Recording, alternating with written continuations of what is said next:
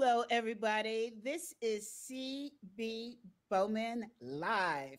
And you know, I can't blame being late on technical failure today. I have to blame it on the fact that our guest, Dr. Stanley Ward, is so intriguing. I started to get into a conversation with him and I forgot about you guys. So I'm sorry. But you know what that means? That means this is going to be a kick ass. You know, my favorite expression a kick ass interview. So I'm so glad you're here. Hey, before we get started, I just want to remind you of a couple of things. One, um, the Association of Corporate Executive Coaches is having its annual conference. And this year we're doing it on Zoom. So no excuses not for you not to come. And if you sign up before the 25th and you mention these letters in S, C, C, then you get to come in for the insider's price. How about that? So it's four days. Can I just tell you four days on May 6th, May 20th, June 3rd, and June 17th. You see it scrolling across the bottom. So go to acec conference.org. That's in 2021. Okay. So, what else do I have to share with you? I broke a new LinkedIn live show last week. Did you catch it? It's called CB Bowman Live Social Media Influencers. Oh my God. If you want to meet the who's who of what's what in SEO and social media, then you have to tune into this show. Aside from this show, which you're tuned into now, which is Challenges of the C Suite. And Thursday, we have Workplace Equity and Equality. Am I busy? Yeah, I'm just having fun. Okay. So, with that, I want to introduce Dr. Stanley Ward. He is a powerhouse in the field of leadership burnout. But he just told me he's got other things he's a powerhouse in. Shock to me. Did I not do my research? He is also an expert in ethical leadership. So, without further ado, I'm going to ask Dr. Stanley Ward to introduce himself. Isn't he handsome? Okay. All right. I'm not supposed to do that. All right. You're funny. Thanks for that. Thanks for that. Yeah, I'll be I'll be sure and Venmo some money for the uh, little little promo there. Appreciate it. Hi, my name is Dr. Stan Ward. Uh, I live in Tyler, Texas. And yeah, I have an interest in a variety of things related to leadership. I'm interested in the intersection of leadership and burnout and how we can help leaders improve their energy, their relationships, their sense of accomplishment so that they don't burn out. Uh, really interested in what it takes to be a leader who cares about both results and relationships. Uh, I'm interested in this idea of followership and how that works, and especially how that relates to ethical leaderships, helping our leaders succeed uh, both ethically and again from a sense of relationships and results. That's fantastic. And you know, I'm looking up because oh, uh, here it is. All right, I switched on the wrong thing and I couldn't see the comments coming in. So listen, Stanley, we got into an interesting conversation about ethical leadership. And so I want to talk about that and then talk about burnout. Well, we're having our invisible glass of wine here. Okay. Or yeah, I, have got my water bottle. Is that? That works. I've got my juice. That works. Okay. So, um, tell us when did the term ethical leadership come into our vocabulary, and what does it mean? Oh wow. um, you know, again, what's interesting, even that term leadership itself uh, if you were to go to the Oxford English Dictionary, the OED, which is a good place to go if you're a word nerd like me, uh, you're going to see the term leadership shows up around the 1800s. Um, you know, the the etymology on ethical leadership I couldn't give you off the top of my head. What I can give you though is this issue of ethics as simply following the law you know, sort of what you can get away with versus ethics as a sort of higher concept or something that draws us and puts pressure on us to live a certain kind of life. Um, what's interesting to me is a lot of times when we go to ethics conferences on leadership, I think one of the reasons they're frankly kind of boring is because they're just doing legal ethics and they're not asking those larger questions about what does it mean to be a person who, say, uh, really inspires people rather than manipulates them? Or what does it mean to be a leader who's concerned about all the stakeholders and thinking about sustainability issues? You know, again, as we were just talking before uh, we came to the live space here about the, the five pandemics that we're facing, right? Issues, uh, and I, I, wrote them down, right? Uh, you know, issues around social justice, economics, COVID, um, the environment, healthcare. All of those have an ethical component to them that's not simply about what's legal and what's not. Exactly. And, you know, um, I think I researched the ethics part. And if I remember correctly, uh, I'm sorry, the leadership part, it comes from the military and it makes sense. I'm not sure if I'm right, but I remember looking it up one time, and it occurred that, and of course, this will take us way back to uh, the uh, Roman and Greek Empire when we're talking about military, right? Um, but I think that it came from there. And you have to ask yourself, what has changed? and what what are the cornerstones where leadership has changed so what do you hmm. feel those are such a great question and it's interesting you reference the military piece because certainly if you're familiar with the books on uh, geeks and geezers right uh, i believe it's warren bennis's book talking about generational differences between say boomers and millennials um, those who are products of the mid 20th century are going to represent more that military understanding of what leadership looks like, command and control style leadership. Whereas folks born right, closer gotta, to the. I've got to interrupt you there because that's very interesting. Because when I go back and look at, I haven't read that book, but I have read The Art of War, which yeah, Sun Tzu. Yes, really way back. Yeah, and talking about you know leadership with compassion and hmm. leadership mm. with strategy. And I remember there was um, something that I read. This is an interesting story, which I'll interrupt you with. It was uh, a, le- a leader, a commander in the military, talking to one of his soldiers, and the commander had invited the enemy to dinner. And um, the soldier said, "Why? Why do this when we're going to squash them tomorrow?" And he said, for that reason, let people die with dignity and mm. honor. And I'll never forget that because it translated into so many ways. Uh, if you're going to terminate somebody, let them go with dignity and honor. Ha- has that part changed with leadership? Because it seems like for a while, um, yeah, I don't know if it's age related, like you were saying with the boomers, that that dignity is no longer being used. So is that a pivotal point?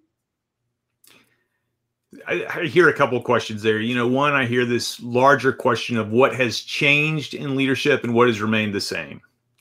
Certainly, what has remained the same is uh, I also used to teach humanities. And so I'm a big believer that what it means to be a human being hasn't changed right? And so when you start talking about those issues of compassion, how I relate to another person, um, those are questions we've been working on for a really long time as human beings. And so you're hearing some of that in the work you're reflecting there from Sun Tzu.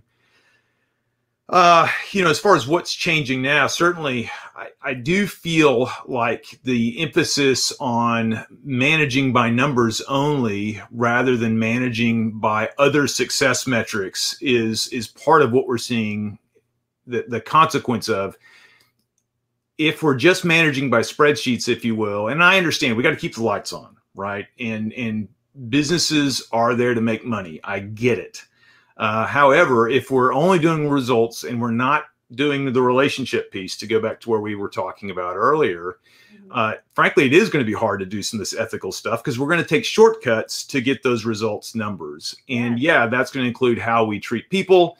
We're going to start seeing them as more mechanical in nature. We're also going to see ourselves in a more mechanical worldview. And a lot of the leaders I see who are really struggling with burnout, they treat themselves as machines. And tragically, they treat themselves like machines that don't need maintenance. And I think that's the thing that really boggles my mind. Um, and I've had number, numerous conversations with leaders where they're using this this language where they're kind of talking about productivity and grinding stuff out and all this kind of machine oriented language, and yet the idea of self maintenance somehow is foreign to them. I want to interrupt you. I just had a, a, a thought. Please do. Would you say that if somebody loves their work versus somebody who's just doing it for a paycheck or dislikes their work, that their chances of burnout are lessened with the same amount of work that's done across the three sectors there? Okay, possibly. And I'll tell you why. Um, and, and this does go to some of the reasons that Gallup's going to have things like an engagement work work engagement poll, right? Um, so burnout has three dimensions. The the fancy terms, if you will, are depersonalization is the one that relates to this issue of passion and purpose that you're talking about. The primary predictor is something called emotional exhaustion, and the third measure is a lack of accomplishment. This is coming from the Maslach burnout inventory. Um, so that depersonalization is when a person is in a robot like mode in how they approach work and it's when they're really becoming cynical so yes if that person is cynical and just collecting a, a paycheck just going through the motions they're expressing some of this depersonalization on the other hand, if a person is really passionate about their work and they don't know how to manage their energy, in other words, they just give, give, give, give, give, and they don't have the skills or the systems to help replenish themselves, they're also setting themselves up for burnout. Okay. So suppose you have great passion, great energy, you've accomplished a lot um, and those two areas are covered. You're really happy about what you do. Are your chances for burnout greater than those that, or less than those that are not covered by any one of these three sectors that you defined? Yeah. So with these three dimensions, to the extent that you're in a positive space, like you're talking about, that's going to help guard you against burnout. Yeah. I so what we know about burnout also is all of us are on sort of a spectrum. Don't think of burnout as an off or on. Think of it as uh, a spectrum. And so one of the questions with folks is, okay, where are you at on that spectrum, and how is that impacting your ability to do the work you need to do? So three dimensions equal one spectrum. The three can be measured independently it's as they come together then that we're seeing true burnout uh, as compared to say if you just have one you're just not feeling very accomplished we might call that ineffectiveness. Or for example if you're experiencing you're just really really tired well maybe that's about emotional exhaustion which which if i may this also goes to some some of the ways that burnout has become really a fuzzy term. We hear it thrown around a lot. Uh, a couple years ago my oldest daughter is a senior in high school and she would say dad i'm so burned out at school. I was like ah let's this is kind of when i was starting to do some of the research in this area. I said let's go out let's get a pizookie which is basically a cookie with ice cream on top. It's amazing. She loves them and i said let's talk about this burnout thing. And uh, we were unpacking those three dimensions. And really one of the things that she realized is she was just really tired. She was essentially emotionally exhausted. The other two weren't so much of an issue and that changed then how we responded to it okay so now that brings us into another question so if you take each of these dimensions it sounds like you can respond to them separately Yes. Um, in, in the work that I do, that's kind of how my model approaches it. Uh, we look at where you're at on these three factors. We determine which of these seems to be the biggest threat, and we address that one. I come from a systems approach where I believe all of these are connected in some way. And so, to the extent that we can make progress on one, we'll start seeing benefit in the other. So, for example, um, emotional exhaustion is the number one predictor. And that makes sense because if I'm emotionally exhausted, it's going to be hard for me to be really engaged with my work, right? I'm going to tend to disconnect from people and I'm not going to feel as connected to my purpose because I can't give to it the way I want to give to it. Probably have some self condemning language as well, right? Some of that self talk, those gremlins up in that head that are running around up there telling us what we don't do well. And so now the effectiveness space is is being impacted. And, and of course the is that tied to self sabotage? Those little gremlins? I certainly. That's how I read it. Yeah. Mm-hmm. Are you familiar with uh, Shirzad Chamine's work on positive intelligence? Yeah, that's exactly where I hit that from. Yeah. Yeah, I think he has done some really good work that intersects with this space. And I know personally I've really benefited from it as well. Mm-hmm. I have too. And that's what made me think about it when you said that. Okay. Yeah, and there's there's some coaching literature as well on this idea of gremlins, and I've I've forgotten the author, um, but but this one goes way back. It's kind of considered a classic. Okay, so now we've got the disconnect, we've got the self sabotage, and so for those that don't know his work, what's the best way to handle this this particular dimension? The ineffectiveness. Yeah, yeah. Okay, so the emotional sector or the emotional exhaustion. Yeah, yeah, it, which results in ineffectiveness, right? Well, they all tie together. Okay. So, so to the, deal with the first one first. Okay, excellent. Yeah. So for emotional exhaustion, um, when we think about burnout, I like to think in terms of like a car engine. Okay, so let's talk about burnout versus worn out because that's going to help us get into what we need to do with it. Mm, okay. So the reason burnout is such a bad thing for us as individuals is uh, burnout is like running a car engine without oil. It will run for a season, it'll run for a while, but as it does, it's what? It's breaking itself down until eventually the engine seizes up and ceases to function. Mm-hmm. Okay. So that's true burnout. Worn out, if it's just emotional exhaustion, that's like running your engine without gas. So, what do you do when you run out of gas? you refuel. Yeah. How do you keep your car from running out of gas? You have systems to make sure it continues to refill as it's expending itself. Mm-hmm. Uh, so it's the same way with with leaders. Um, a lot of the work around emotional exhaustion is about awareness of where I'm at, where, what my emotional energy is at, and having systems in place not only to monitor that because change starts with awareness right? If i'm not aware i'm not going to change. But also having some systems and routines that i can depend on that are going to help replenish that space.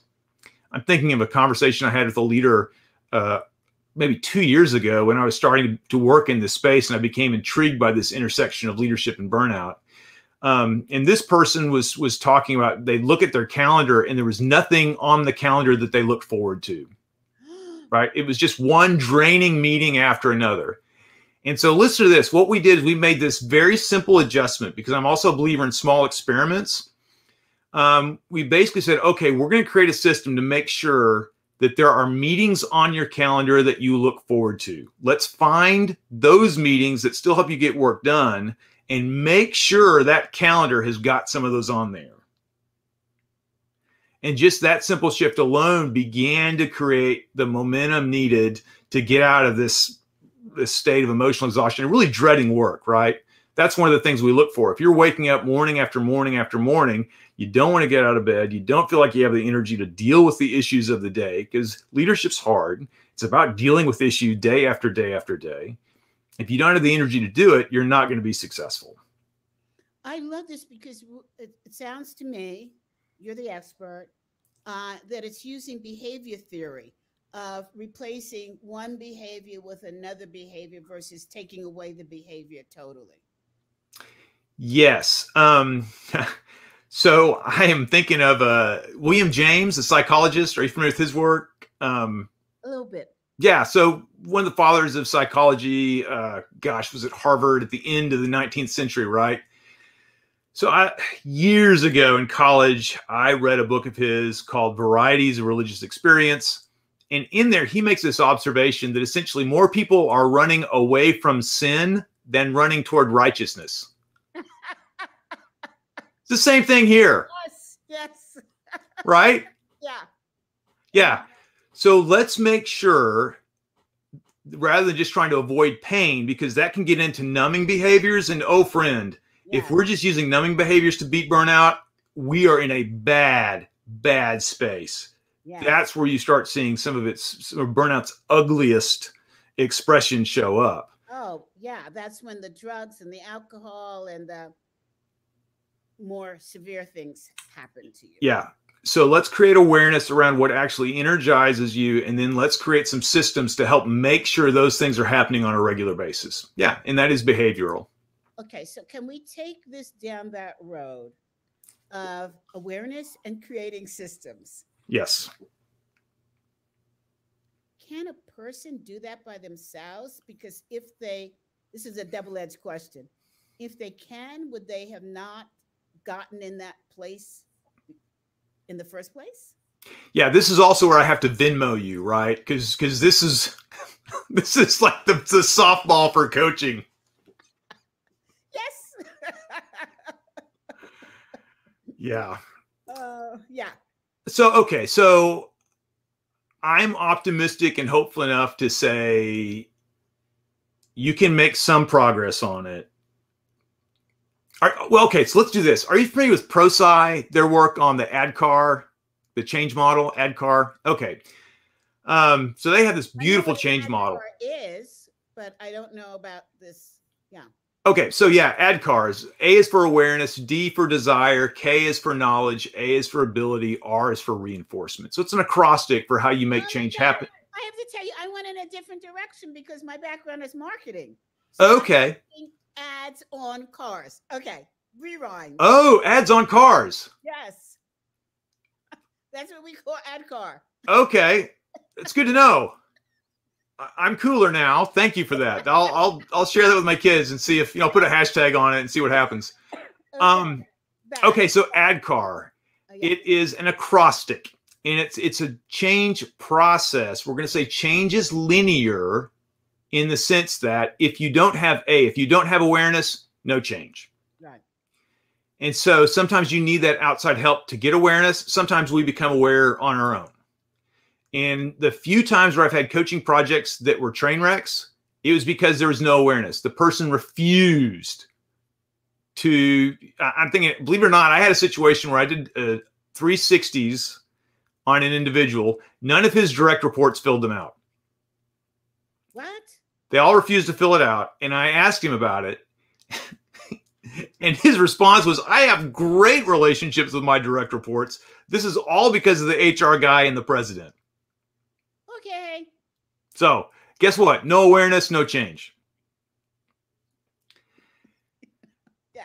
Yeah, disconnect, right? Yes. yeah. So the, the D stands for desire. So if I'm aware but I don't care, no change. And so even in this case, I do suspect this guy had to have this is a smart guy. He had to have some inkling. Uh, but I suspect part of this because of fear or whatever, there was there's no care, no desire to do the work, no change. K is for knowledge. I can be aware and I can care, but if I don't have the knowledge, if I don't know what I need to do, I'm stuck. I'm thinking of a situation years ago where I became aware our, our family had just gone through some tremendously stressful experiences uh, my wife had been in a really bad car accident. She'd had a, a, a brain injury. I was uh, taking care of our two grade school age daughters, working full time, working on my PhD, doing all this stuff at once. I was just angry all the time, CB. Yeah. And I became aware that, you know what? If if I don't want my daughters to marry somebody like me, I better change me. So I was aware and I cared very deeply. Yeah. You know what? I didn't know what to do to fix it. So I had to go see somebody. Right, right. Right. And in seeing them, they helped me with the A, the ability, the skills. So they helped me develop the knowledge and the skills. So K is knowledge, A, ability. And the last piece that gets left off the most often is R for reinforcement. And that's where you get into some of that behavioral theory you were talking about earlier, how habits work, how we can use signs and symbols for reinforcement, things of that nature. One of the reasons that people are suspicious of change management and change projects, they'll say, you know, nothing really changes around here, right? It's a big flash in the pan. Well, when things don't change, it's because of a failure in reinforcement. Yeah. And it's also that way on the individual level as well. Totally agree. Totally agree. Okay. So now we got the emotional part down. Um, depersonalization. How do we become aware of that? Okay, so there's a couple things we want to watch for. I, I think that, that. Okay, this is a big one. well, it's uh okay. Again, going back to the humanities thing, and I think we may have had this conversation once before when we first met. Um, you know, the basic difference between a tragic story and a comic story. It's not that one is sad and, and one is happy. Okay. Comic stories end in community. Like there's usually a big wedding at the end of a Shakespeare piece, right? And even the some of the Greek uh, comedies, tragedies end in isolation. So that depersonalization, that disconnect, the reason you get that, oh man, that sigh is because really that's putting you on a tragic trajectory. Uh, we were talking about 360s earlier, right? My the original 360 I was certified on is the Center for Creative Leadership. They call it career derailers.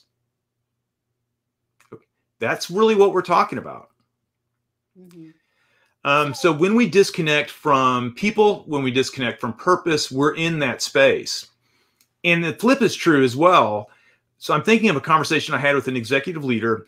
He had gone on a vacation for two weeks, beach vacation, beautiful scenery. You know, you'd think you'd come back from two weeks of that just as fine as you could hope to be. He talked about when he got back, he was no better rested, was probably even more tired than when he left. I remember us talking about that. Yeah. And the irony was when he reconnected to a pet project that he had been working on for his organization, he found that to be better for him than his two week vacation. Why? Well, it's speaking to this issue of depersonalization. He was able to reconnect to that purpose and that sense of passion. And by correcting that, right, it has system wide impact. He, he was feeling more effective in his work. Uh, he was reconnecting to his organization and, yeah, actually experiencing a greater sense of rest and refreshment than he had by going on a beach vacation. But, eh, you know, in a way, it sounds very close to the emotional uh, dimension. And I want to ask you that. So he figured that out by accident, if you will. How do you figure it out not by accident? How do you know that you're in this zone of, I don't care about anybody? Oh, man. Uh, in the worst places, you probably aren't going to know. Mm. Right? Um, you know, what makes leprosy so dangerous? Lack of feeling. You don't know where the injuries are. Mm. I do, I kind of have a, a rule of thumb once is an accident, twice is a concern, three times is a trend. Mm. So as I'm engaging with my work and as I'm engaging with my people, we're all going to have accidents. We're all going to have off days. We're all going to have off interactions. We can go back and uh, we can make things right.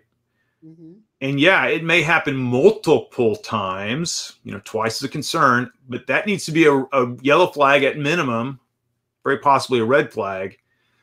But once you start seeing these trends, trends of withdrawing, trends of not caring, um, again, tr- even going back to the emotional space, yeah, you're going to have times that you're exhausted and you can take a weekend or a day, you know, mental health day, whatever, and you can you can feel progress. It's when you feel day after day, week after week, I don't have the energy to do this. Okay. Now you're in a space where you really need help. I still I I hear you, but I think the issue is that as a clinician, I'm using that term clinician, um, we can see it in our clients. But how do our clients see it in themselves? They're not going to think of this as an accident, you know, um, hmm. friend. They're just going to see it as part of life. And I don't care. You know, I just, I'm, well, yeah, cynicism. I mean, depersonalization expresses itself yeah. in cynicism. Yeah. And if somebody challenges them, well, don't I have the right to express? Or I have a right to do it my way. You know, the rest can take the highway.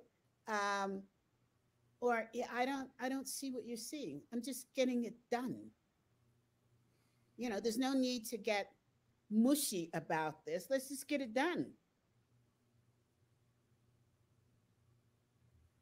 Yeah. And so, in that sense, are you a bull in the china shop getting it done?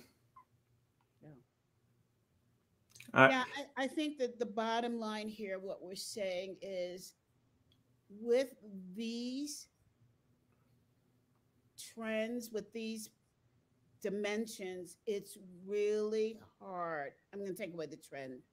Uh, with these dimensions, it's really hard to recognize it in yourself. You may have to rely on other the comments of other people and not automatically dismiss them as like they don't know what they're talking about. Sometimes it's important to listen to what other people are saying. And that's what makes it hard. You have to be able to figure out what's true and what's not true. You know, CB, I appreciate you your pushback because I'm really reflecting and it's making me appreciate the folks I work with because a lot of times they're seeking me out. Why? Because they've they've come to some measure of awareness. Yes. And so I'm kind of working with the cream of the crop in that space. Yes, you are.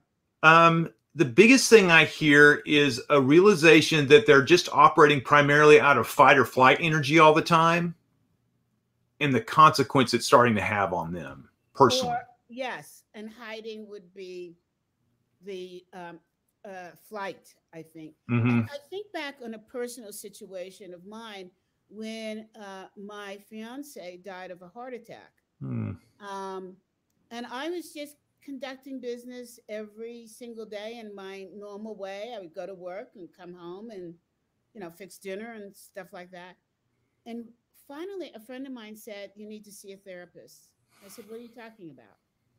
I'm fine. And she said, No, you're not. I said, Well, what evidence do you have? I was very argument. Yeah, okay, you're hearing it? What evidence do you have? I'm just watching you. Hmm.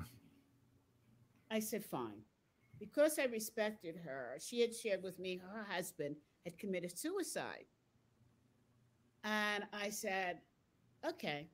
And I went. I had a total meltdown the first day. That's within the first hour. And I said to the therapist, why didn't I know I was experiencing this? And he very wisely said, because your body was preparing you for today. Mm. Your mind was preparing you. You would have had it but who knows when or how. And so that's what I mean about not knowing. Can I share two stories? Please. Well, one, I guess one really isn't so much a story as an observation. This goes back to the importance of community. Oh, yeah. You needed that friend who knew you and could tell when something was off. And this also goes to the the, the real power of empathy. Yes. Right. Yes, it does. And and um, the value of having people who have who are empathetic, who are able to connect. Um, the the thing you're reminding me of, so I'm sympathizing with your stories. Or you know, earlier I was talking about the, the experience when I realized I was angry all the time and I, I didn't have the knowledge or skills to really deal with it. So fast forward a couple years, successfully defend the dissertation, get the PhD done in spite of all those obstacles and a week later i end up in the er with an obstruction. In my my bowel my digestive tract basically just stopped working. And for two years i was fighting those that just chronic digestive system failure. The prognosis here locally was pretty dire. So i went up to the mayo clinic and after two weeks of poking and prodding by the best medical minds in the country, if not the world, the doctor sat me down. He said, Mr. Ward, how do you deal with stress? And you looked at them like, what are you kidding me? Exactly. Yeah. I was like, this is crazy talk. Yeah. And this goes to that whole idea. I think we also we've done resilience a disservice lately. I know it's kind of become a buzzword. Oh God, has it? But is yeah, and I, I'm thinking about like some physicians I work with on this issue. There's a real resentment from physician leaders about being told they need resent or resilience, excuse me, because there's a sense of wait, I got through med school and I'm doing all this stuff. I got resilience. And it's like we've made resilience about being tough enough, strong enough, rather than saying it's a it's a it's a human it's a maintenance skill. Resilience is about your maintenance skills. It's not about just being tough enough, strong enough. Yeah, and you know, I'm writing this down because this is an article for me to write. There are, I believe, different levels of resilience. Because as I listen to you, yeah, you were able to get through your PhD, you were able to get through taking care of the children, you were able to get through your wife's brain injury those levels of resilience had to do with personal development and family.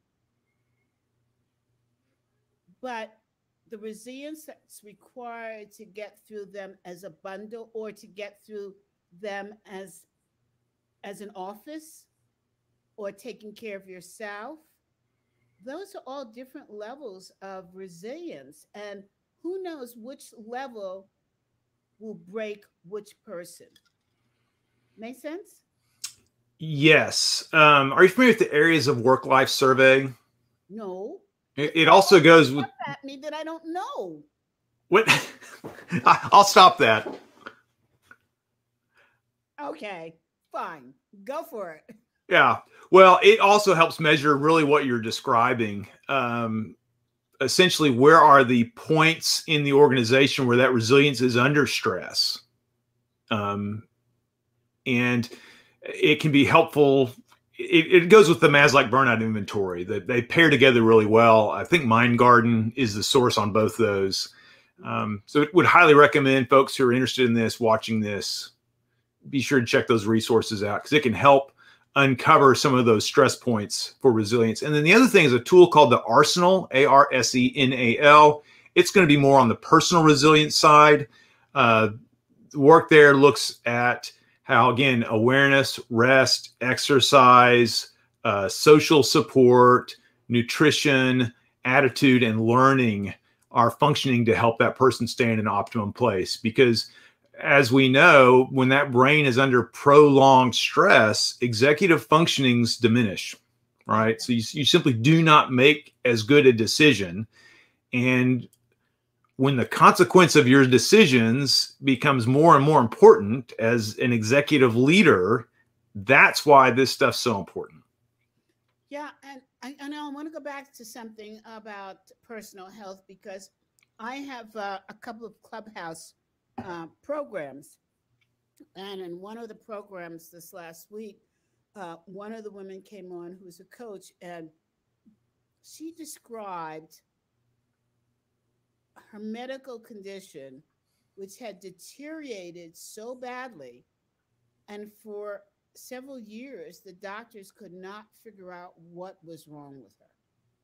Just she had all kinds of tests. And finally, she came across one doctor who said, How do you deal with stress? Hmm. And her response was, I don't have any stress go to work, do my job, come back, I'm good. She thought about it and thought about it and left her job, opened her own company. All of a sudden, her health went up to 100%. It, it, what amazes me about that story is, you know, starting your own organization is like rolling a rock uphill. It's a lot of work. And to think that that would be the restorative. Yeah. Yeah. That's how destructive corporate life can be. And we don't recognize it because in our minds, we need that paycheck so much that we're willing to risk our health, our family, our life. And while opening your own business may not give you the, that check right away, it brings up what you were talking about the passion. So the passion replaces the upset, the anger, the stress, everything. And even though it's a tough job to open your own business, you're doing it for inside. And to the question of effectiveness, you know, one advantage for me of having my own business is that I get to make my success metrics. Yeah, that's true. I've never thought about that. Yeah, I have my own KPIs. I love that. You know, I'm going to use that line because people have always asked me, like, for the Association of Corporate Executive Coaches, how many members do you have? My response has always been enough. It's not about having 20,000 members like another association out there. It's about having the right members, and we're fierce on that. Um, we, one of our mantras is you, if your head's too big to get through the door, you can't get through the door of ACEC. So, well, well, thankfully, I don't have a lot of stuff up top that would. I'm not gonna have a lot of friction. But you know, we're an organization where we support each other and share learning and information. And if you're not up to that, go to the next association. Yeah. And you're talking about community, right? It goes back to tragedy versus comedy. You have a comic organization. Uh, yeah, in a way we do. We do. And it really is funny because each of the members are very protective. They they won't recommend their colleagues unless they're like up there and up there doesn't mean how many clock hours you've been a coach. It means what is your approach towards coaching? What's your and and it also means having more than one coaching philosophy, expertise in more than one theory, knowing when to apply what, understanding the 360 triggers of your clients that's a lot to ask a coach to bring to the party. It takes a long time. Yes. Um, as we were talking, I think before we went live, I've been doing this work since 2011 in one form or another, and uh, continue to grow and benefit from the examples of others, and continue to catch myself making mistakes, and sometimes even feeling like, oh, that was a rookie error. So it it really is an art and a craft and and that's kind of one of the reasons I enjoy it. Yeah. Hey, speaking about community, we met through a mutual friend, Phyllis, who is part of ACEC, and you were her professor. Correct. Uh, she was a student at Claremont Lincoln University. That's how we met. Uh, she was a student in the ethical leadership program there. I was at the time I was teaching that program and was a program director, and then later was managing her capstone program She is an amazing coach and an amazing person. She has the art of, you know, how there's some people that introduce you to somebody else just to sort of get them off your plate, but don't really have an understanding of how the two people will connect. Not Phyllis. She knows exactly who to put together and it's such an art form that we've lost today. Mm. And so I'm so grateful for her to in, introducing you to me. And you're one of the speakers for our conference. I'll just say that. Now, let's let's go back. Let's talk about the book that you wrote. Yeah, which one? Wait. How many have you written? Well, I, I, have one on how to beat burnout for yourself, your family, and your team. That's what I use with my coaching clients a lot. And then I was co-editor for a book on ethical leadership called Ethical Leadership, a primer. Uh, Phyllis actually contributed a chapter to that book on authentic leadership, and that's another way we've she and I have partnered. She didn't tell me that, you know, because her head is able to fit through the door. It fit through the door. She has great humility. I mean, great humility and she's current she's working on a, a, book project now as well so uh, if you see her Give Well, her I give will see her because she's on the faculty of my other company, which is Workplace Equity and Equality. Well, She's doing a wonderful Ask- job. ask her about the book she's working on, please. I absolutely will. Yeah. Uh, we could talk it up. Um, actually, we talked about. Uh, oh, you know what? I'm sorry. We forgot to talk about the third dimension in burnout, which is the lack of accomplishment, feeling. yeah l- lack of personal accomplishment and i tend to call that ineffectiveness um, again as i talk with folks i try to use non-jargony language and so rather than than flip how we're measuring things try to keep everything and sort of a, we're measuring it on a kind of a 1 to 10 scale where 10 is bad right maxed out so we don't want to be emotionally exhausted we don't want to be disconnected or depersonalized and we don't want to feel ineffective But you you said personal accomplishments. Do are business accomplishments not included in that? Yeah a sense of sense of personal accomplishment in other words what i am doing is not making a difference is not seeing results mm-hmm. Okay, that's good. Hey, we've got a question from Kyle. He says, "Great read. Thank you for the book, Dr. Ward." I'm not sure which which book he's talking about. that would be the burnout book kyle was a student of mine years and years ago and he was a high school student he's now working on his doctorate Okay, um, so you you flooded the audience a little bit, huh? uh, you, again that venmo account of mine i mean that thing is just it's smoking today Well, what is he working on in his dissertation? I know he's doing his EDD, and you'll have to ask him. Um, so maybe he'll post that. All right. Yeah, let's give him some applause here. Love it. All right. Now, let's talk. We started a conversation about the word, which I think was fun followership. And what does it mean and where does it come from and how does it relate to our discussion on leadership? Mm. So I turn it over to you. Well, when when you set it up that way, how does followership relate to leadership and burnout? Let's go that piece with it first, okay, then we can go to the ethics side. Okay. Uh, Again, the Gallup research is going to say one of the major contributors to burnout, and this is really tragic. As I was studying this in the healthcare industry, this is the same issue. It's like bad management. What followership does, and I'm thinking in particular the work of Ira Chaleff, who is just a wonderful human being, and has recently released a work on sort of collected work of his of his history in this space. Um, he, he's going to photographic memory for all the names of everybody who's written a book. so here's the deal if if if you've been dead about 200 years and you wrote something that not a lot of people read i'm really good with your name if you're at a dinner party and it's been 30 minutes okay. Thankfully ira's still with us. Um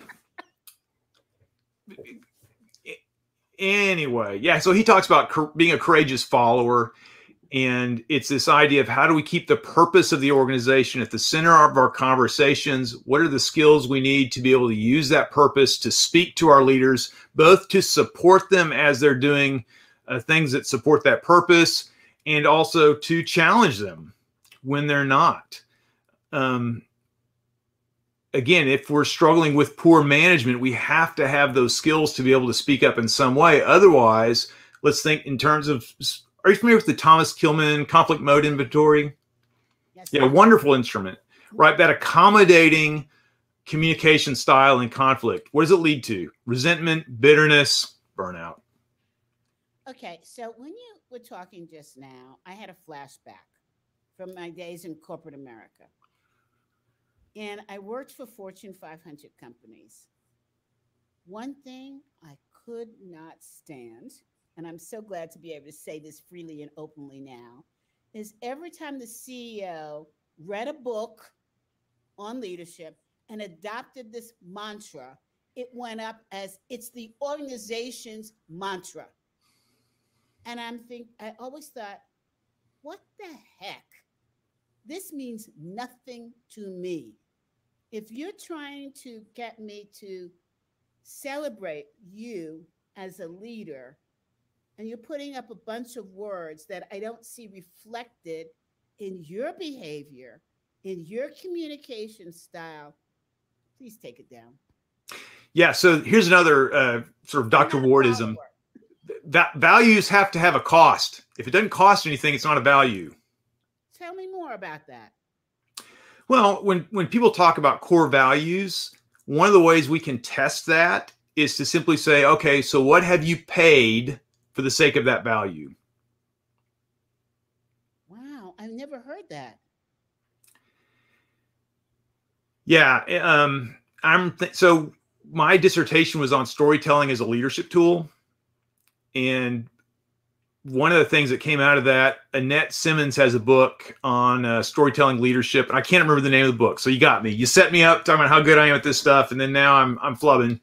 Um, but essentially, she talks about one of the stories that leaders have to tell are stories of organizational values where it actually costs something. Um, That's a mind blower. Well, yeah, it's the no BS test. If you leader, if you say something is a value in your organization and you can't point to a time that it's cost you something, I'm going to call BS. That's causing me to go into a deep reflective mode.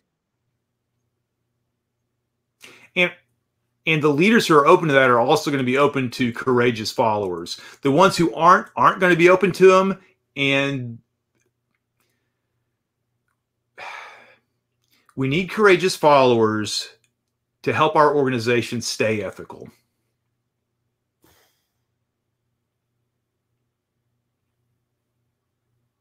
I'm taking notes. Okay. Can you define a courageous follower? Yeah, again, I'm going to borrow from Ira work. They are the followers who are able to speak up for and speak up to. They engage in both support and challenging behaviors. They work as partners with their leaders, not simply implementers. Mm-hmm. I'm so glad I'm recording this. because yeah, I can send you a bibliography later. yeah, this is, you know, I, I'm sorry, but I am, you know, the audience knows I usually just go on and it's a fluid conversation, but this is taking me to really examine how I lead the Association of Corporate Executive Coaches, because that is a challenge when you're a coach yourself, although I only coach coaches and CEOs now, you know, how do you get to tell your peers really? Mm, that's not reflecting the values of the organization. And I, I had to stop and think what have those values cost?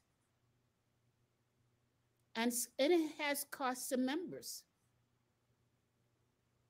And I, you're absolutely right. I just never thought about it that way. It's just my mind is going like Fourth of July. Yeah. And it is scary when you do things like that. I mean, we have um, annually at our conference, we identify thought leaders in that have affected the space of coaching. They don't have to be a coach, but people that have affected it. And we had a situation recently where somebody was nominated who didn't reflect the integrity of ACEC. And while I'm not on the committee, I had to say to the committee chair, let's really think carefully about this. And I would challenge back, well, the committee will consider it. I'm like, no, no, no. There's no consideration here. Hmm. You know, um, it's happened to us before, and the, the question is, you have to try to figure out when do you come in and say no, and risk upsetting a committee, a person. You know, it's very challenging. And I've come to respect leaders who are able to say, no and leave the person whole again. That is, to me, that's ethical behavior. And it's so incredibly hard to do. Yeah, again, uh, you know, we know going all the way back to research in the 1950s that leaders tend to default either to relationship oriented behaviors or results oriented behaviors. To do both is both somewhat unique and it takes a huge amount of energy. And again, I, I, as I have reflected in my own work, the leaders I have connected best with are those who care about both. And as I began to chase this issue of burnout, I began to realize all of them were struggling with burnout in some way in our coaching so work. energy to do that. Yeah, because of the energy it took. Yeah. What would you call the middle ground there? Uh, define what you mean by middle ground. So, if we're talking about leaders on both sides of the spectrum, uh, what would be the middle ground? What would those folks be? Are those agile leaders? Are they mm. empathetic leaders? Uh, one term that comes to mind is holistic. Oh. Um, maybe there is kind of a balanced scorecard thing going here. Uh, self-aware and, and yeah i mean you're right. You you've used the term ethical. Sorry i'm looking off into space because i'm like my my now you got my wheels going. Um you know i think ethics in a lot of ways comes down to what do i believe about human beings and do i treat them in a way that accords with that right? And so when you talk about how we part ways even. That says something about what you believe about human beings. Mm. and so that is an ethical act. So maybe it's a humanistic leader. Yeah. Humans humans deb Coviello uh she talks about human-centered leaders. Uh, she's got a podcast called the drop-in ceo um, oh. yeah. And so she talks about human centered leaders. Do you know what uh, channel it's on? Is it on Apple or? Yeah, yeah. Uh, I've I've been a guest on her show, and uh, yeah, you can pretty much any Spotify, Apple, all those you can find it. Great. I will look for that. Sounds good. Okay, so we started the conversation. We only have a minute left of talking about um, pivotal moments in the space of leadership. And you were mentioning uh, the newer generation of folks that have come out. What other pivotal points of change in leadership have you seen? Well, I I think the Me Too movement. Mm. Um, and the, yeah. It feels like suddenly there were account discussions on accountability that were very different than what we were seeing before then. And it could also be that at the time I had I was a father of teenage daughters, and so maybe uh I like that. Tying it into personal values. Yeah. I hear it. I can't escape it. Like, why? Look, I wear glasses. I mean, I, I can't help it. There's a lens through which I see things. Okay. I buy that one. What what about the pandemic itself? Have you seen a shift? The COVID pandemic. Yeah, I really fear it's been a negative one. Oh, um, tell us quickly. We have six. Well, we're over by a minute. Yeah. Well, I fear that because of social media, whereas I think the Me Too movement, we I think we saw some very positive uses of social media. I fear now we're seeing extreme positions becoming more and more extreme because of how social media works to frame issues and framing is a leadership expression right? Framing is about interpreting reality. What do leaders do? Leaders interpret reality. Leaders tell us what is and what we should do about it. Uh, and so with uh, with COVID, we've seen such division over what is and what we should do about it. we've also seen the rearing of cancel culture. Yeah, yeah. Um, and I I am fearful about what that mean. I I'm not an advocate of hate speech by any means. Please hear that. Um, I am concerned about how we, for lack of a better term, police language. Um, because yeah, if if we cancel anything that makes us uncomfortable, yes, it's going to be really hard to have any kind of leaders show up because well, leadership's about moving us into the uncomfortable. And it may be hard for us to experience learning opportunities to grow. You're so right. Yeah. You know, I heard Simon Sinek on Clubhouse the other day, and he was about to say something, and he stopped and he said, I want to think carefully how I say this because I don't want to become part of the cancel. Co- I don't want to be canceled out. Something to that effect. And, yeah, and uh, and that goes to that tragic path of isolation. Yeah, and and I thought Simon Sinek is, you know, one of our top thinkers. If he's going to monitor what he's going to say, well, how's that going to affect my opportunity to learn? And if a giant like him is afraid of it, how are folks that don't have such huge audiences to help support them uh, how are they going to manage it exactly exactly so love what you're saying hey we have to jump off i want to have you back we started to talk about some extraordinary stuff even beyond what we had planned to talk about it was really fun thanks i love the freewheeling conversation I've gotten a rap for that.